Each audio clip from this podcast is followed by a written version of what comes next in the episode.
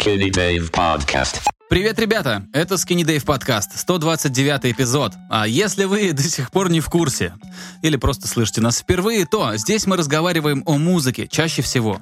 А когда о музыке не говорим, то говорим о популярной культуре, о каких-то других явлениях популярной культуры, то есть о кино, о сериалах, об играх, иногда даже о спорте, ну, реже. В общем, как-то так. Моим собеседником в подавляющем большинстве случаев является Игорь Шастин, музыкальный продюсер из Подмосковья. Я нахожусь в Тбилиси, Тбилиси, он находится у себя в Подмосковье, и раз в неделю мы сдел- делаем с ним такой вот созвон, а, разговариваем и записываем наш разговор, чтобы выложить его в виде подкаста, для того, чтобы вы потом его послушали. Такие дела. Игорь, привет, как дела? Здорово, все неплохо. Слушай, ты сказал про спорт, и я э, решил прикольную тему вкинуть. Я же слежу за итальянским футболом достаточно пристально. За остальным Да. футболом я слежу не пристально, а так, знаешь, в факультативных рамках. А за итальянским достаточно пристально. И я вот где-то с зимы начал поглядывать за командой э, за Венецией. Она играла во втором итальянском дивизионе. А Почему я стал за ней приглядываться? Потому что у нее очень классно а, классная форма, классная идентика. Они наняли ребят из Америки, из Нью-Йорка, которые им сделали классные шрифты, классную форму, лого и вот это все такое. Короче, стильная Венеция. Вот, я начал за ней следить, и в том числе следил за тем, как они ну, борются за путевку в итальянскую серию А. Серия А это, ну, типа, премьер-лига. А, вот. Да. В итоге Так, они туда- смотрю а, картинки, смотрю картинки Венеции. А, ну, слушай, я, конечно, может быть, что-то совсем ничего не понимаю, но чисто по стилю, потому как у них выглядит форма и фирменные, ну, и, и их эмблема, не вижу пока никакого. Мне кажется, в Италии сделали бы лучше, чем в Америке. Не, э, Вот. не знаю, клево. На мой взгляд, клево. Но не суть. А, Есть, вижу, вижу э, несколько штук э, прикольных. В основном это вот, так, это вот футболки черно-оранжево, зелено. Зеленые, да. Такие вот. И мерчуга прикольная тоже, которая, ну, сейчас так модно, да. Да, у них А, выездная в форма остальном- еще красивая, белая такая, с надписью вместо...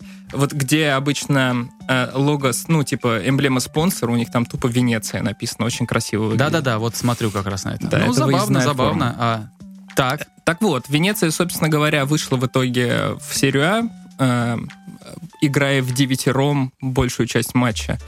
Э, но неважно. Э, в чем прикол, я хотел сказать? У них стадион вмещает там буквально 3000 человек. Вот. И, естественно, владельцы все подряд хотят э, у маленьких клубов реставрировать стадион. Но у Венеции ситуация с реставрацией стадиона действительно очень важна по одной очень забавной причине. Ты на этот стадион не можешь приехать на машине. Ты можешь туда Поясни. либо прийти пешком, либо приплыть на лодке. И, по-моему, это добавляет экстравагантности ситуации очень много. Это прям красота какая-то. Не можешь приехать на машине на стадион. И вот эта команда будет играть в следующем сезоне с Ювентусом, например. прикольно. Очень забавно. Прикольно. Да. Ну, у Ювентуса все куплено в последние 20 лет. А, Да ты что, они Просто, в этом насколько году... мне известно, Ювентус называют ворами. То есть, что они, они там, э, у них э, сильные криминальные связи в Италии, и они там себе чуть ли не покупали эти титулы, Ну, эти игры. Там были скандалы, это Кальчополи, вот это все, но в этом году Ювентус обосрался и не выиграл чемпионат впервые за 10 лет, у них 9 чемпионств подряд было. Поэтому очень... Вот, вот. И это очень уже весело бесило людей, на самом деле, в Италии. Я просто, я почему об этом говорю, я немножко, я же диктую передачу одну о футболе. А, я диктор, да, я Я в пятиминутные выпуски, слышу. Я тебе рассказывал. А, мне кажется, прям в подкасте мы об этом говорили. Но это не суть. Я же э, только очень давно, там, когда в школе учился, активно интересовался вот этим всем, очень интересовал. Я каждого футболиста в лицо знал, то есть вот сейчас уже нет. Сейчас не слежу, но так как я диктую, я имею дело с этой информацией и про Ювентус, и про Италию, и про все, про все, про все, что сейчас более-менее актуально, я остаюсь в курсе, потому что там раз в неделю я пятиминутный текст читаю. Вот, и кстати, у нас, насколько я там видел, Кальчополи почему-то называют, не Кальчополи. Ой, я не знаю, это, наверное, я произнес, может быть, больше на зарубежный лад, но неважно. Я Ну, могу короче, да, слова. вот я, насколько вот я диктовал, насколько, а, скажем так, меня ввели в курс дела редакторы, которые пишут тексты для этого шоу. А, а, вот что эти 10 чемпионств, они совершенно не случайны. Что там нет конкуренции в чемпионате, что Ювентус как бы э, там, где он не может взять ресурсом команды самой, то есть за счет того, как, ну, за счет класса игроков, он берет за счет коррупционной составляющей. Это покупка судей, там куча всего. Это вот то, что я успел вот понять за время, пока я Ну, это вопрос дискуссионный, но если смотреть сугубо на открытые цифры, действительно зарплатная ведомость Ювентуса значительно больше, чем у других клубов. Ну, тут еще Интер начал ввязываться за борьбу, но э, президент делает очень странные движения. Но это не важно. Это уже о другом. Это о другом. Вот так э, неожиданно мы впервые за очень долгое время поговорили о, о футболе. Кстати, у нас тут чемпионат Европы на носу. А, он начнется буквально вот через, там, через 10 дней, да, если учитывать, когда мы выйдем. У нас эпизод подкаста выйдет 31 мая. Ну да. А чемпионат когда начнется? 11 Я не знаю, мне, в общем-то, достаточно пофиг на футбол сборных. Вот. Короче, в июне, в первой половине, где-то 11 числа начнется чемпионат Европы. Ну, забавно, что это чемпионат Европы 2020. Мгм. Он был перенесен с э, 2020 года на 2021. Вот, и там, на самом деле, много интересного будет происходить. Очень, очень прикольно будет понаблюдать. Э, Будет интересно посмотреть за сборной Бельгии, в частности, которая, Сильная она? которые все, все предрекают ей чемпионство. А она... Даже говорят, знаешь что?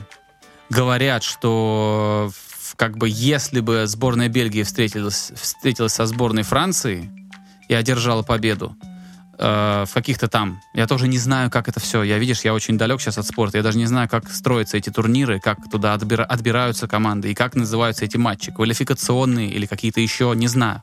Ну, в общем, если бы сборная Бельгии со сборной Франции встретилась в преддверии чемпионата Европы, и если бы она одержала победу, то она была бы сборной номер один в рейтинге европейских сборных. А и спихнула бы Францию на второе место. Сейчас французы первые, потому что у них, во-первых, чемпионство, а, а, чем- ну, чемпион- чемпионат мира 2008 2018, да, у них. Они в рейтинге высоко. Но бельгийцы это такие... а, их даже андердогами трудно назвать, потому что, ну, на них... Ну, это совсем не андердоги, да. Это... Да-да-да. Андердоги опять, наверное, хорваты. Да и хорватов андердогами сложно назвать. Ну, неважно. Не суть, короче. Не ну да суть. ладно, все, про футбол, наверное, хватит, да? Да, ну мы же не, не футбольный подкаст. Вот. Ну да. Что у тебя хорошего было? Вот я про Венецию рассказал.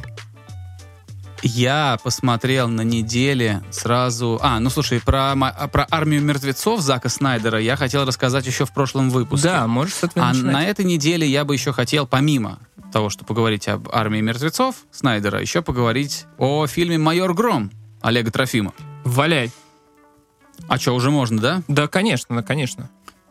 Ну, начну, с, наверное, с армии мертвецов, потом ты что-то расскажешь, а потом... У меня, знаешь, у меня скорее музыкальная сегодня повестка, потому ну, что... хорошо. Ну, хочешь... Ну и э, хорошо, потому что у меня ну, про давай. музыку мало. Я начну, с- смотри, Давай. давай. «Армия мертвецов», Зак Снайдер, а, значит, э, сделал для кабельного канала, не помню какого, ну, типа, для, типа Netflix. Это не кабельный канал, а интернет-сервис по подписке, где люди смотрят кино. Не помню, как называется, в общем. А, Зак Снайдер снял фильм, который называется «Армия мертвецов», «Army of the Dead». И э, э, это значит, э, то, что я сейчас традиционно, то, что я сейчас рассказываю вам в этом подкасте про кино, это все есть в трейлере фильма, и спойлеров нет никаких. То есть я не спойлерю. Стараюсь не спойлерить, во всяком случае. Вот. а, значит, он снял такой зомби-боевик, а, фишка которого в том, что, значит, Манхэттен заражается. А, не, не Манхэттен, прошу прощения, Манхэттен это слишком избитое такое место. Лас-Вегас. Мгм. А, город казино, го- город гэмблеров, да, вот такой вот чисто этот, уголок, а, как Азарта. сказать? Уголок азарта, да, бесстыдства и такого вот вольнодумства в США, который построен, ну, в принципе, в пустыне. Вот, и существует он благодаря, ну, существует, снабжается водой, электричеством и вот этим всем как раз благодаря вот этим вот гэмблерским деньгам. То есть люди там проигрывают очень много, люди там много путешествуют, там много концертов проходят, и вот за счет этого всего существует Лас-Вегас. Если бы это был бедный город, мне кажется, он бы как бы очень быстро э, запустел. Извини, пожалуйста, я хотел спросить, а на восточном побережье как называется город, который аналог Лас-Вегаса? А я не знаю, разве есть еще где-то а, Есть какая-то зоны байда, США? в которой они тоже ездят играть. Я вот что-то меня из головы вылетело. Ну ладно. Что я не знаю, я не знаю. Короче, э, так случается, что в Лас-Вегасе э, какая-то зомби-инфекция разрастается, и все там типа зомби. В срочном порядке Лас-Вегас огранич... ну, а, э, з- типа, закрывается со всех сторон. И там внутри царят зомби. И все, короче. Ну, такая получилась, как правильно, карантинная зона. Не карантинная, а такая резервация, где только зомбаки, и туда нельзя проникнуть. И, и оттуда тоже выхода никакого. И, значит, один богатый человек собирает команду из, э, ну, как сказать, из наемников, вот, которые должны проникнуть туда, в сердце этого, значит, Лас-Вегаса, в казино, вскрыть там сейф и добыть ему оттуда... Ой, слушай, я не помню. Много миллионов долларов там. Очень-очень много миллионов долларов. Вот. В главной роли Дэйв Батиста, который, кстати, очень обаятелен. Он ну, так как-то очень, очень органично и приятно выглядит в этой роли. И вообще не бесит, вообще не... Очень умеренно играет. Казалось бы, да, человек, который, по-моему, из мира спорта, да, пришел в, э, в кино. Он то ли рестлер, то ли кто-то. Не знаю, но Дэйв Батист это чувак, который играл в Лиге Справедливости... Ой, не Лиге Справедливости, как называется? В Стражах Галактики. Да, да, да. э, качка такого. Ну, я Вот, не да. помню, и сейчас у него прям полноценная роль, он там главный и очень, очень хорошо с ней справляется. Короче, э, задача такая вот у них проникнуть туда, там, где ты типа, ну, кругом одни зомбаки, ты должен проникнуть, вскрыть этот сейф, достать оттуда деньги. А они же не подотчетные, там как бы никто же не знает, что происходит в этом. Что, что происходит в Вегасе, остается в Вегасе. И, грубо говоря, этот миллиардер, который нанимает их, таким образом получает огромное количество неподотчетных денег, забирает их себе в пользование в личное, а им отдает долю от того, что они а, привозят оттуда. Вот. А, значит, я посмотрел. А, то, что круто, как обычно у Зака Снайдера, титры. Вступительные титры замечательно выглядят, вообще очень захватывающе, очень круто, он это умеет. А, затем, ну, как бы сам сценарный замес прикольный. А, и, казалось бы, ну что там надо сделать? Людям нужно показать зрелищную резню. Да, какой-то интересный взгляд новый на зомби. Он там, кстати, имеется, но очень-очень слабо раскрыт. Вот. а. И вот тут начинается, начинаются проблемы. Это ж, этот фильм сам по себе очень сильно недокрученный. Там зрителя пускают э, пару раз по каким-то, знаешь, ложным тропкам. Знаешь, вот чеховское ружье, ты вот тебе его показывают, вот смотри, ружье, пальцем на него тычут тебе и говорят, вот оно. И ты знаешь уже, да, вот, видимо, что-то дальше по сюжету будет связано вот с этим. И каждый раз ты разочаровываешься, потому что это вот тебя вот по этой ложной ветке сюжетной пустили, запустили твой мозг, чтобы он в эту сторону размышлял, да, угадывал что-то. Такая игра, чтобы была, пока ты смотришь, да, это всегда интересно. Угадал, не угадал, а что-то. Вот. И каждый раз ты, и, ну, лично я разочаровывался. Слишком много вот этих ответвлений, которые никак не, не раскрыты, не докручены, не, не поняты. Вот. И в целом очень затянуто получилось. Э, Там, где они хотели немножко семейной драмы туда всунуть, она плохо сработала. Ты там ну, не сопереживаешь вот этим. Опять же, что без спойлеров, не сопереживаешь членам семьи, которые там решают какие-то свои собственные проблемы внутри этого сценария. А то есть очень-очень отстраненно получается смотреть этот фильм, особо не вовлекаешься, не переживаешь. Симпатию, глубокую симпатию не вызывает ни один из персонажей. Хотя обычно даже в таких простых фильмах, да, когда все просто рубят, крошат этих зомби, да, направо и налево, все равно ты должен какую-то симпатию испытывать к кому-то. А тут ты очень... Они тебе какие-то абсолютно чужие люди. Не получается с ними сродниться, хотя фильм идет два часа с лишним. Вот. А, и забавно, что, ну, как бы, я считаю, что это неприкольный фильм, несмотря на то, что он красиво снят, да, там прикольные какие-то есть моменты. Зомби-тигр, например. Вот. Но это же Лас-Вегас, понимаешь, а в Лас-Вегасе много эксцентричных миллионеров там появляются, и у них там и зоопарки свои, и все такое, и там зомби-тигр, короче, бегает. Это прикольно. А, вот. Ам. Но ну, не, не выгорает, не получается, не прикольно. Посмотрел, вот как, как будто ничего не смотрел, нет впечатлений никаких. А, самое интересное начинается за пределами этого фильма. Самое интересное это фанатские теории. Люди же внимательно, ну, внимательно смотрят фильмы Снайдера. А, и у него есть большая армия поклонников, почитателей, которые всегда ищут что-то дополнительное, да, в его фильмах. И вот тут начинается самое интересное люди, которые очень тщательно просмотрели этот фильм, обнаружили огромное количество а, мелочей, которые кажутся тебе интересными. Любому человеку покажутся интересными. Что, мол, я смотрел и все это время не замечал вот это, вот это и вот это. А, боже мой, как это интересно. А, оправдывается это тем, что помимо фильма полнометражного «Армия мертвецов» будет еще снят какой-то аниме-сериал, и что-то еще будет снято. То есть это будет такой э, целая экосистема на этом сюжете завязана. И вроде как вот эти вот развешенные чеховские ружья, которые там везде в этом э, фильме, они должны выстрелить во всех этих спин а, сиквелах и вот этих вот, то есть во всем, что окружает этот э, фильм потом, то есть что будет потом снято, доделано, доснято и то там выпущено в этой вселенной. Но я, я все понимаю, все здорово, классно, когда ты интригуешь зрителя, развешиваешь всякие там крючочки, которые должны его зацепить и заинтриговать. Но это никак не меняет сути. Армия мертвецов это два часа абсолютно беспонтового кино, которое типа дорогое, красивое, но очень пустое, неинтересное и не революционное. Само по себе, если ты смотришь на него без вот этих вот каких-то потенциальных сюжетных, э, правильно сказать, сюжетных направлений новых. Сам по себе этот фильм это два часа потраченного времени. Ну вот, кстати, Понятно, что есть и хуже фильмы, можно два часа просрать и более изящным способом там что-то, что-то, ну, какую-нибудь еще глупость посмотреть. Вот. В конце концов, э, Лигу справедливости не Зака Снайдера. А, вот, но тут все равно жалко, что ну, как-то неприкольно. Не оправдывается а, вот эти все а, интриги а, тем, что «а мы вам потом покажем, вы еще офи- офигеете». Но сам по себе фильм ну, никак не... Я понимаю, да, твое разочарование, но на самом деле вот твоя история про то, что это потом где-то в спин раскроется, и это как будто бы запланировано, меня очень привлекают такие штуки. Мне нравится, когда... Это всех привлекает, это безусловно интересно. Я когда посмотрел на ДТФ статью, которая посвящена вот этим вот а, пасхалкам внутри этого внутри этого фильма, я прям заинтриговался. Мне стало очень интересно. Там еще это с гифками все тебе показывают, где ты и что не увидел. Ну, классно.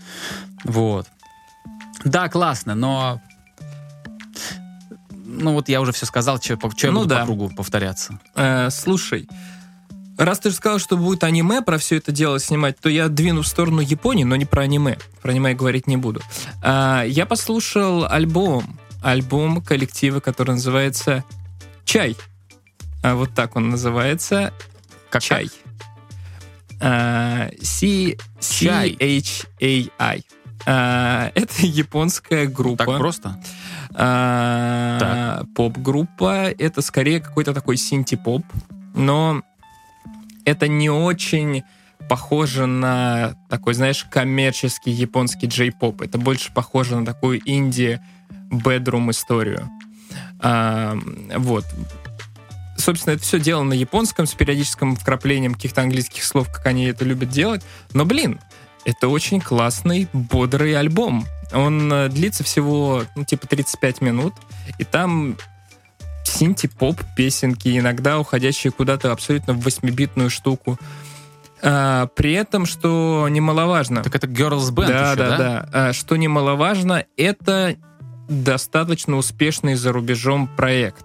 Потому что если открыть, например, вот Spotify статистику, где кто слушает это дело, то идут первыми городами Мехико-Сити, а вторым Лос-Анджелес, третьим Чикаго, а потом только японские. То есть это вполне себе М. экспортная история. Экспортный Да. проект. А, кроме того, они были на фите на альбоме у Gorillaz. То есть все-таки это добавляет немного кредитов.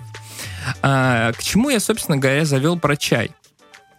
В целом, пластинка классная и очень веселая. Японский, э, азиатский э, поп-музыка, она действительно э, доставляет такой незамутненный фан.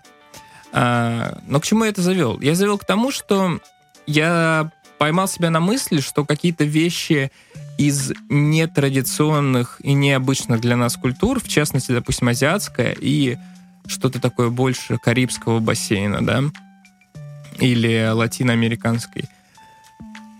Их очень интересно послушать, потому что они дают тебе те эмоции, те чувства, которые, в принципе, не очень дает европоцентричная музыка. А, Это какие-то вещи абсолютно неуловимые и не поддающиеся напрямую анализу. Ну, то есть можно проглядеть в той же самой японской музыке э, современной огромное влияние джаза. Но то, как они этот джаз переработали, превращает его во что-то совершенно другое. Абсолютно другое настроение, абсолютно другая какая-то подача у всего этого. И копаться вот в каких-то вещах необычных, это, блин, офигительно интересное занятие, потому что они вызывают другие эмоции. Поэтому я бы рекомендовал послушать. Я с тобой полностью согласен. Я полностью с тобой согласен. Меня на неделе прорвало. Я уже несколько раз в своем твиттере вспоминаю про песню «Будь она проклята, Диспосито». А, и мне, я уже в какой-то момент, когда закончил писать о ней, вот в последний раз закончил этот маленький тред, я думаю, все, больше я не буду об этом треке писать, потому что уже хватит. Вот, но это как раз ровно то, о чем ты говоришь. Когда ты слушаешь песню Деспасито и смотришь видео на нее, ты испытываешь не те эмоции, которые ты испытываешь, слушая американскую музыку.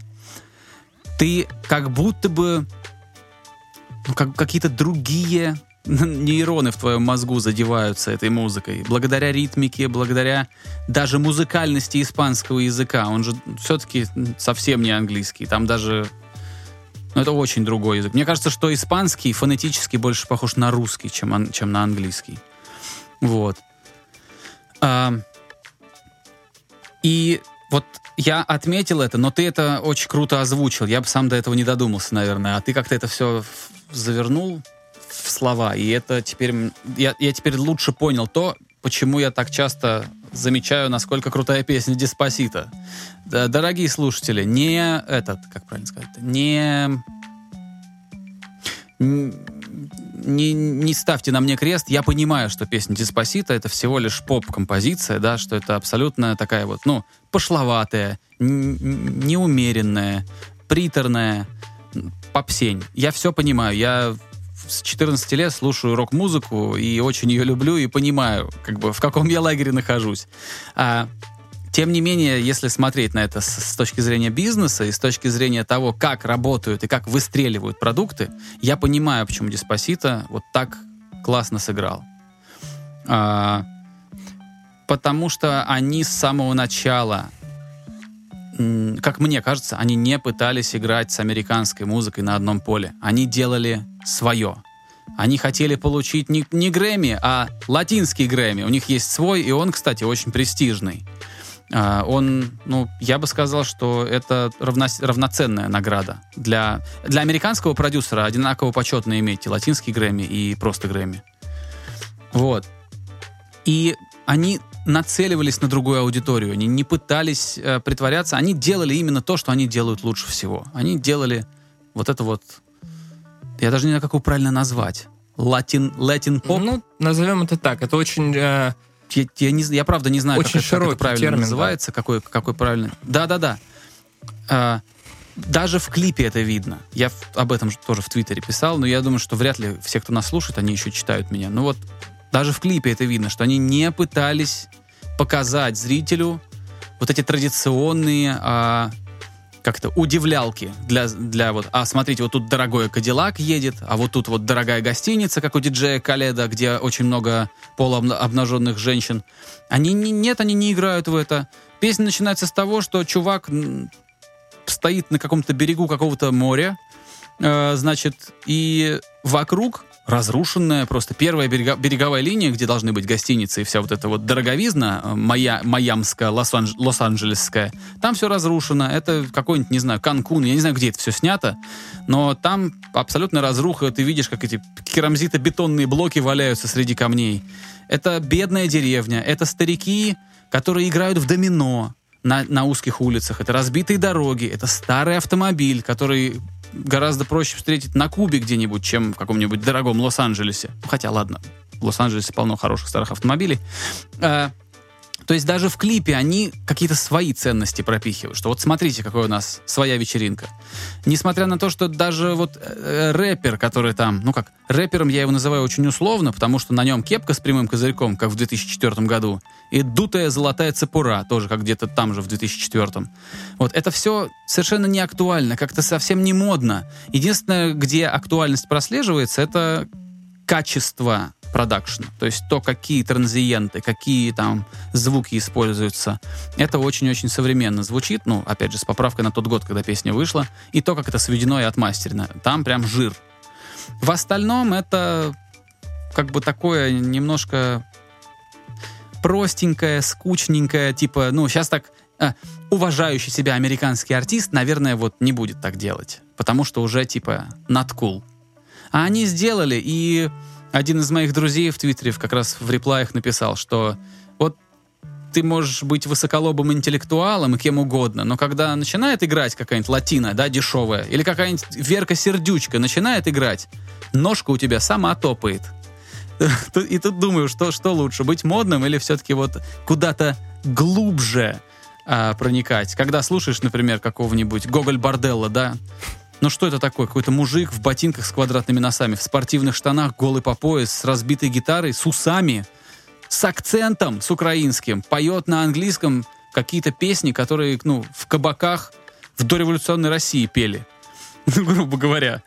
А, но зато это бьет в сердце, и в тебе что-то просыпается. Да это как, как, как-то вот лишено, это очень первобытное в каком-то смысле ощущение. Я видел Гоголь Борделла дважды, и дважды мне хотелось сорвать на себе одежду, понимаешь, и идти бить кому-нибудь лицо, улыбаясь, понимаешь? То есть это какое-то такое, что-то совершенно такое, я не знаю, как тебе объяснить. Ну, первобытно. Слушай, а у меня... Вот, и в случае с, с Веркой Сердючкой и с латиной, это то самое. Это музыка говно, все примитивно, текст тупой, все пошло, а ножка топает. Слушай, а как ты считаешь, а вот у Little Big присутствует то, о чем ты говоришь? А, не часто. Но бывает. Мне кажется, что... Э, да, да, встречается, встречается. Я, я просто я считаю, что Little Big это больше не про музыку, а про клипы. Да, у них есть очень удачные эти, очень удачные песенки, которые тоже все подпевают, но это именно вот такой медиапродукт, который без клипов, наверное, было бы в тысячу раз сложнее продать. Согласен с тобой. А, знаешь, я мог бы очень долго продолжать разгон в сторону латинской в сторону азиатской музыки, потому что я так предполагаю, что я буду ее слушать только больше. Но хочется немножко с этой темы закруглиться и э, подвести вот к какому выводу. А из-за того, что для российского, в частности, слушателя эта музыка носит достаточно специфичный характер, а, и она достаточно стигматизирована, потому что то малое количество слушателей, из-за того, что они очень малое количество слушателей, они порой себя ведут достаточно радикально. Ну, то есть, типа, те же самые анимешники — это вполне себе токсичные люди, да? В принципе, то же самое можно... Да? Анимешники очень токсичные. Это, мне кажется, все знают в интернетах. Вот. Токсичные анимешники. Ну, или подожди, а фанаты каких-нибудь BTS — это очень токсичные ребята. В натуре очень токсичные. Так вот, и э, они своей токсичностью стигматизируют действительно эту музыку, и ты не хочешь к ней дотрагиваться только, до нее дотрагиваться только из-за того, что вот ее слушают какие-то оголтелые фанаты. Что, да, да, да, да. но этого не стоит делать. Чтобы, не, чтобы, чтобы никак с, это, с этим совсем не ассоциировать да, себя. Да, все верно. Но иногда надо, не знаю, ступить чуть-чуть подальше, перешагнуть через эту стигму, потому что действительно с музыкальной точки зрения в этом можно найти очень много всего интересного, потому что подход разный, ощущение разное. Допустим, какое-то странное ощущение меланхолии, непонятной ностальгии, которая пронизывает половину японской музыки, ну, мне кажется, мало где оно есть в такой концентрации. Вот. Любопытно, любопытно. А, я написал в, в, в, в описании. Пока, пока мы с тобой разговариваем, я всегда стараюсь, чтобы не забывать, я сразу э, печатаю то, что у нас в подкасте, чтобы это было в посте, прям, когда он публикуется. Я вписал туда название «Чай», хотя можно как бы и, и так понять, как там все. Вот. Просто чтобы у нас слушатели, которые заинтересовались, чтобы они могли просто скопировать, вставить где-то и послушать сразу этот чай. Да. Ну что, рассказывай дальше про вот. синематограф. Синематограф. Майор Гром. А, значит, у меня есть один из моих любимых клипов на все времена. Я как бы, ну, такие вещи, как сказать, я такие звания просто так не раздаю, не потому что я такой крутой, а просто потому что я редко об этом думаю. Какой же у меня там любимый клип? А, то есть мне, ну, мне нужно какое-то время, чтобы понять, что мне что-то очень нравится. Например, один из самых любимых клипов у меня это All the Small Things группы Blink-182. Это где они голые бегут? А, потому что это... Или это What's My Age Again? А, нет, а, где они голые бегут, это What's My Age Again, а All the Small Things это где они взяли все клипы, которые были на MTV на тот момент, там, Кристина Агилера, NSYNC, Backstreet Boys, куча всего вот этого, а, сконструировали похожие локации, которые прямо отсылали бы вот к этим клипам, к оригинальным, и спародировали это все. И это был первый пародийный клип, который я увидел, и я был, мне тогда было, не знаю, лет 13-14, я хохотал в голос. И вот это так сильно на меня произвело впечатление, что это теперь до сих пор один из моих любимых клипов, потому что это такая, ну, своего рода маленькая революция в, в том, как надо снимать клипы, что это больше не просто история, которая рассказывает, а это что-то, что стебет. Недавно похожую вещь делала Чарли XX в клипе 1999, где, собственно говоря, там были отсылки ко многим э, культурным историям того времени. Матрица, Скетчерсы, NSYNC, Стив Джобс, который iMac э, первый, ну не первый, я не знаю, который вот сов, первый современный, скажем так, презентует и так далее. Это прикольно. Ну вот, а до того, как Блинки сняли такой клип, вернее, Блинкам сняли такой клип, мне кажется, этого не происходило. Были клипы комедийные, был волшебный совершенно I Want to Break Free группы Queen, с которого я до сих пор ржу, когда смотрю. Вот. Но вот так, чтобы прям кто-то пародировал а, поп-культуру на текущий момент, ну, в том виде, в котором она вот на, на текущий момент э, представляется зрителю, я такого не помню. Ну вот. И э, я совершенно недавно понял, что есть у меня еще один клип, который я с удовольствием смотрю каждый раз. Более того, если он попадает в нужное настроение, если вот как-то я в таком э, расположении духа, в специальном, у меня вот прям почти вот слезы появляются на глазах. Настолько мне нравится этот клип. Клип этот называется а, «Выше домов» Сироткина. И снял его Олег Трофим. Сняли они его а, много, ну, большую часть из того, что они там сняли, а, снято в Тбилиси. Вот. Более того, я, там есть локации, которые не популярны, то есть которые просто так не узнаешь. Но я их узнаю, потому что они так, ну, так получилось, что я ну, там, мимо ходил, знаю, где это. Я знаю, где эта лошадь стоит из этого клипа, в каком переулке как до него, от, от моего дома пешком дойти до этого переулка. Вот. И вот это все вместе, и грузинская культура, которая присутствует там, и актерская игра, и, и звук, и песня сама, и сценарий этого фильма, э, этого клипа очень метко бьют мне в сердце, что вот если, если настроение у меня серьезное, то я прям вот, ну, ком, ком к горлу так подступает, хочется прям всплакнуть. Очень хороший клип, очень драматичный, замечательный вообще, волшебный абсолютно клип, настоящее искусство, как мне кажется. Вот. И, конечно, когда майор Гром, э, э, значит, вышел, и когда сказали, кто режиссер, мне, конечно, стало интересно. Я подумал, что, наверное, все-таки человек с, так, с таким чутьем и с таким вкусом, ну, плохо не снимет, если ему не помешают. Вот. Плюс у меня э, мой старый товарищ из Волгограда работал над звуком к первой серии, к пилотному вот фильму «Майор Гром». Они ездили в Нэшвилл все вместе и сводили там, блин, звук к, к первому, вот, кажется, 30 минут он шел, да, или 20 Там кантри-саундтрек был или что? Ну, не знаю, там просто была, типа, крутая студия, а у А у Габрилянова есть бюджеты на то, чтобы это сделать. Вот, поэтому они поехали и сделали. И правильно сделали, потому что когда бюджет есть, почему бы и нет. Да. Вот. И, как, короче, как-то мне очень интересно это все было.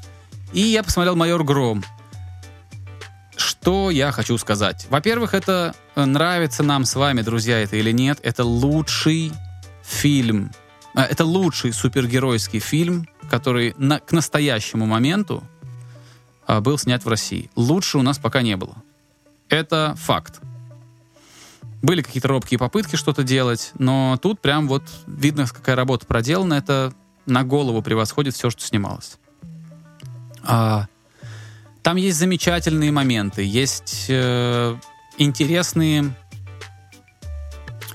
не то чтобы сюжетные ходы, там в плане сюжета ничего такого экстраординарного нет, но маленькие тычки, как в КВН тычки называют, знаешь, тычка, маленькая шутка, интересный ход, что-то там. Есть маленькие тычки, рассыпанные по этому фильму, которые как бы выделяют его на фоне всех остальных.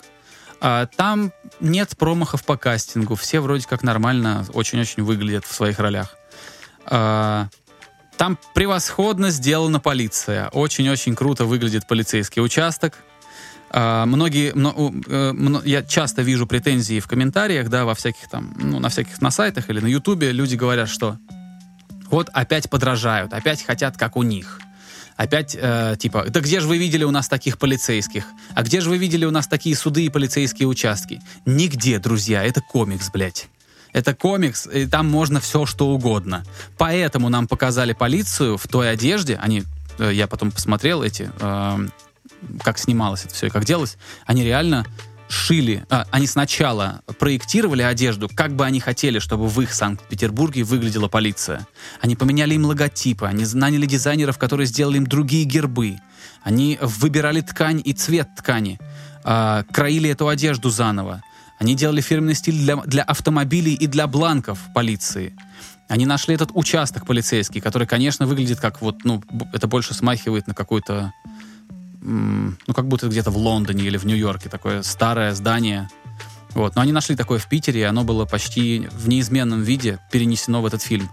А, и это очень-очень заботливо, очень круто получилось, очень красиво получилось. Если, если бы я мог, я бы взял вот этот фирменный стиль полиции, одежду, значки, вот эти все бланки, и прям вот в МВД бы все это внедрил, чтобы вместо того, что у нас есть сейчас, чтобы было вот то, чтобы машины выглядели вот так, потому что очень уж красиво получилось. Очень, ну, заглядение.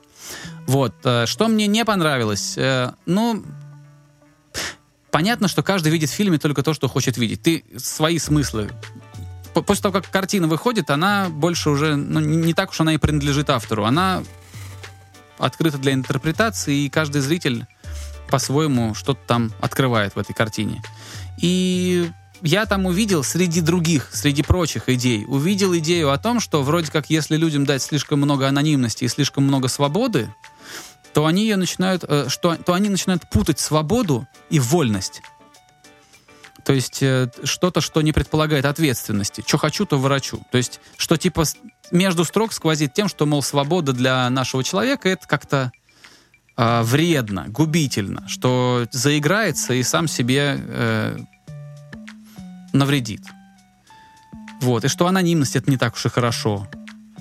А, что, мол, как так вот? А как же тогда у нас полиция будет работать, если все будет анонимно? То есть какие-то такие, знаешь, прям вот какая-то такая политическая повестка получается. Я не знаю, старались создатели этого фильма так сделать или не старались. Я не хочу обвинять голословно кого-то. Может, и не старались.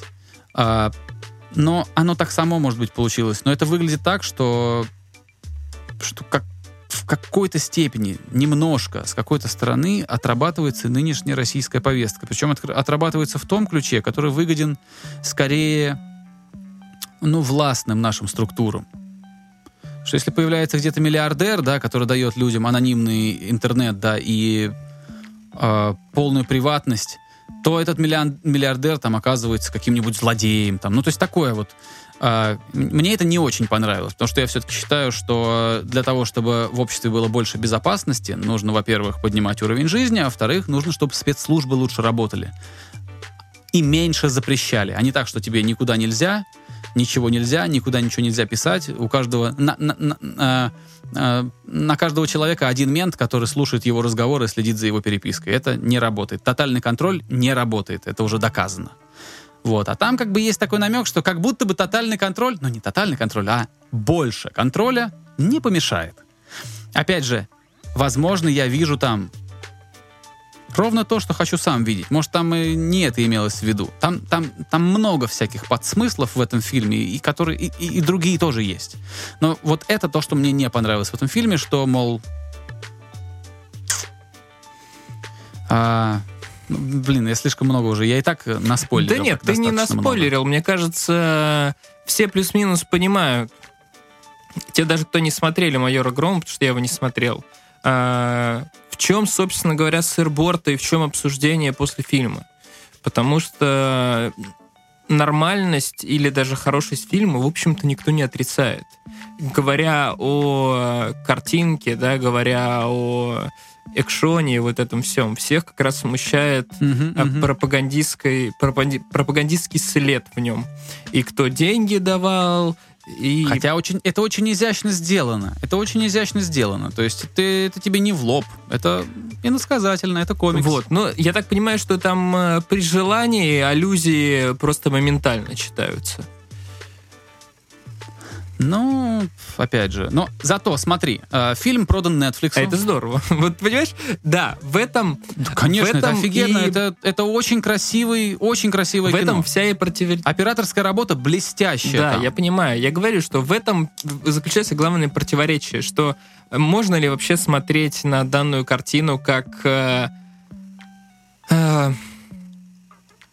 как на объект искусства или... Ну, типа, можно ли смотреть, абстрагировавшись от повестки дня? И если абстрагироваться, то вроде как все вообще здорово, но абстрагироваться, я так понимаю, удается немногим. вот. Ну, просто есть люди, которые как бы, которые просто пошли посмотреть на комиксы и не копают глубоко. Это самые счастливые люди для походов в кино. Просто посмотрел, кайфанул и все.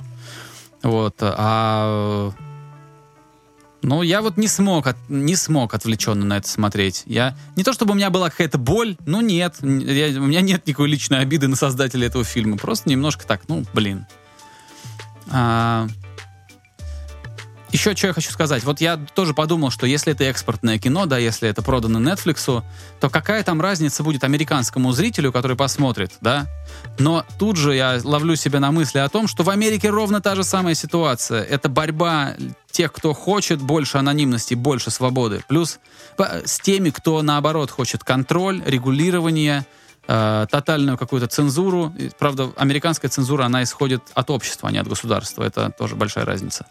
Но это не важно, это отдельный разговор. А, просто говорю, что эта повестка, она в принципе во всем мире сейчас плюс-минус повестка. Вспомни э, тот же самый Китай, например. Или Тайвань, что там. Ой, не Тайвань, а Гонконг, что там происходило. Ну вот, да. Так что э, Блестящее кино. Очень хочется, э, чтобы это был только такой первый кирпич, первый уверенный шаг э, наших киноделов к созданию интересных супергеройских фильмов. Да, но это а, же еще и Опять же, нельзя отрицать крутости создателей, потому что это русский комикс. Россий, российские реалии. Блин, да там главный герой шавуху ест, ходит. Понимаешь, он не ходит там в, в, в бар пить крафтовое пиво, заедать это бургер. Он ест шавуху в Питере. То есть это даже, даже такая мелочь, она приятная, потому что она своя. Э, при, при всей, вот, при всей э, сказочности картинки, там все-таки очень такая нереалистичная картинка. Но комиксы — это нереальность. Э, очень большая любовь к своему. Там даже саундтрек, там есть камео Мэджикула, прикольного поп-артиста из Санкт-Петербурга. Мне нравится Мэджикул. Э, я считаю, что таким артистам ну, ну, нужна большая публичность. Мне кажется, это очень прикольный артист. И там есть его камео. А, там э, весь саундтрек, если я ничего не перепутал. Ну, слушай, окей, пусть не весь, но 90% саундтрека это российские артисты, русская музыка. Это там, начиная от Виктора Цоя, заканчивая Дельфином. Вот, и это круто. Ну, короче, вот там есть очень много вещей, за которые хочется похвалить э, создателей. Понимаю. Так что э, моя надежда такая, что пусть это будет первый шаг, а дальше лучше, круче, и в плане сюжета будет лучше, и, ну, то есть, что, э, как бы сказать, хватит э, уже играть в подражалки, мы уже и так все умеем. Э, в плане музыки мы уже умеем делать хороший металл-звук. Вот у нас все раньше было. Я хочу звучать, как вот там, как в Штатах. Все уже. Есть в России команды, которые звучат на мировом уровне. Есть в России поп-артисты, которые звучат на мировом уровне, и продакшн у которых на таком же мировом уровне. Материал мы не обсуждаем. Материал, он очень локальный может быть, а может глобальный, по-разному. Но звучать в Москве ты можешь нарулить себе звук, который ты бы нарулил себе в Лос-Анджелесе. Я серьезно так считаю. Серьезно. Есть у нас специалисты, которые умеют. Вот. Э, вопрос только, ну, может быть, в количестве этих специалистов у нас все-таки меньше конкуренция, но это не важно. Важно, что уже можно. В плане музыки и в плане кино уже тоже мы можем, и спецэффекты можем, и красить можем. И, слушай, и операторы есть шикарные абсолютно. И актеры попадаются блестящие, и режиссеры тоже попадаются талантливые. Так что уже можно сосредоточиться на творчестве и делать что-то по-настоящему клевое не в плане формы, но еще и в плане содержания.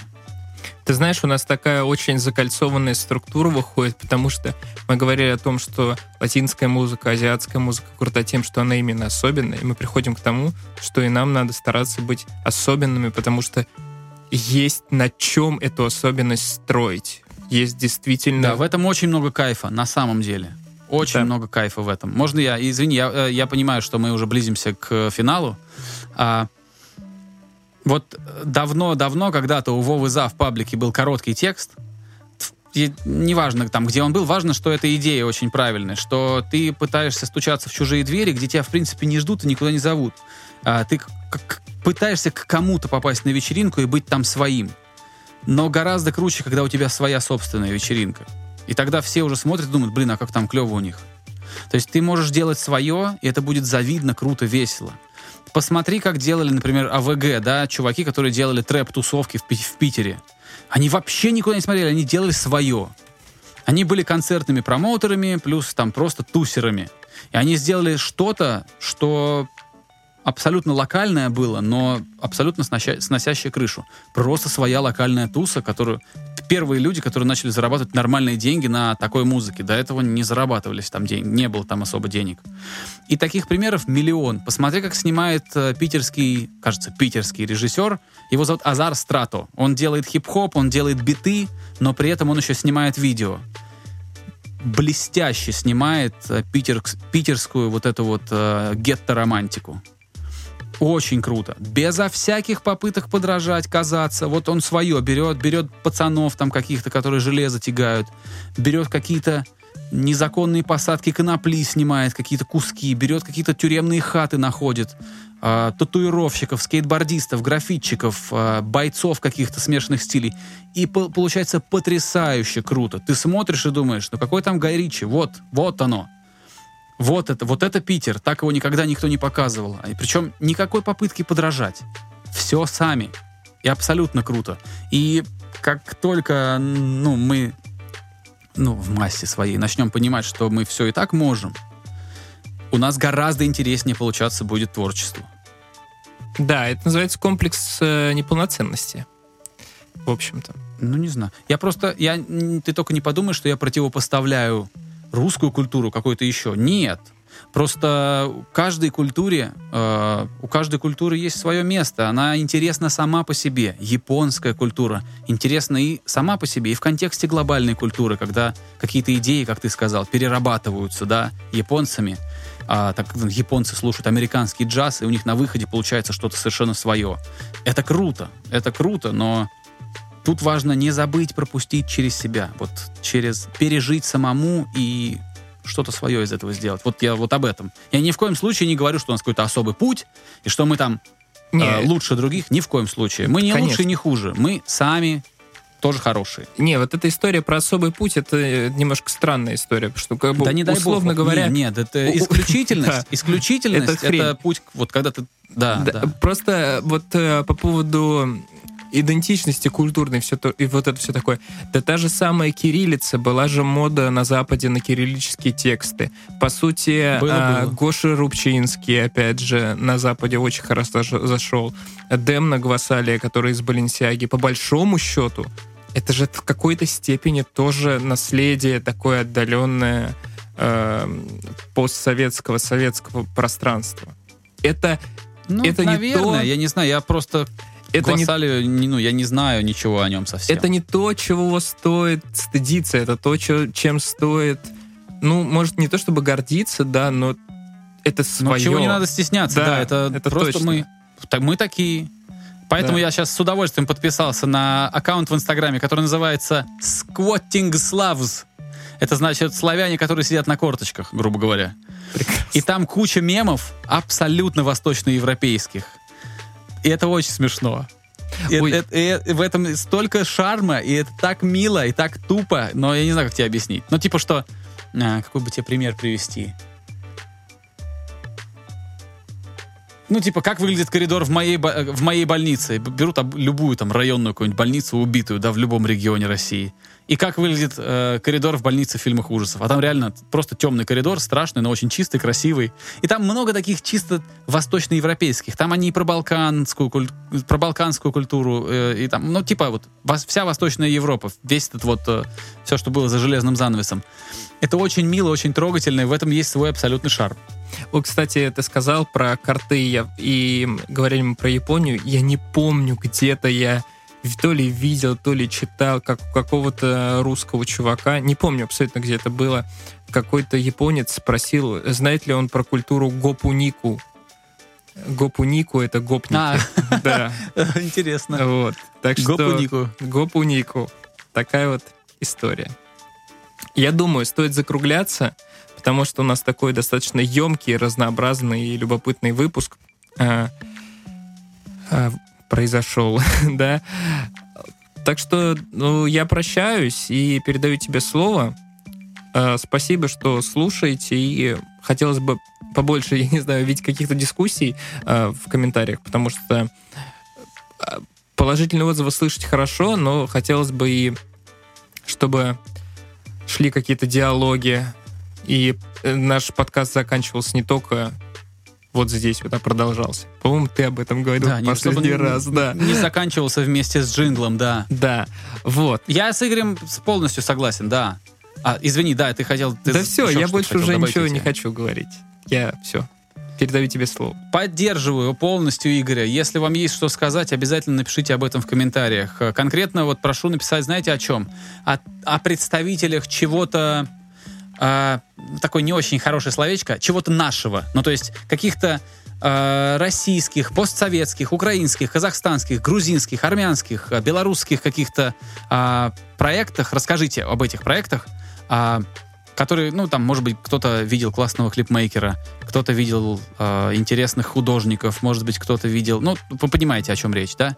Чтобы в этом прослеживалась какая-то все-таки любовь к тому, откуда мы появились, и, а, а не попытка подражать кому-то там, где-то там за океаном. Вот если у вас есть представители такого искусства или такого шоу-бизнеса, киньте в комменты песню, клип, картинку, неважно. Будет интересно посмотреть. Вот, ну и вообще комментируйте, давайте, правда, давайте будем активными. Э, э, Я скажу вам честно, если ты что-то создаешь и бросаешь это в пустоту, в какой-то момент ты понимаешь, что никакой, ну, ну, ни- никакого ресурса не хватит, пустоту не заполнить. Поэтому, конечно, нам хочется видеть от вас какой-то отклик. Ну, н- ну, ну, очень трудно выпускать подкаст и понимать, что фидбэка нет. В какой-то момент просто мы, наверное, перестанем, но пока что ресурс есть. И чем больше будет ваших комментариев, чем больше будет вашей активности, ваших рейтингов в- на тех платформах, а, на которых вы нас слушаете, тем лучше для нашего подкаста, и тем дольше он просуществует. Все. Традиционно желаю всем а, здоровья, берегите себя и всех, кто вокруг вас. Пока. До скорого. Skinny Dave Podcast.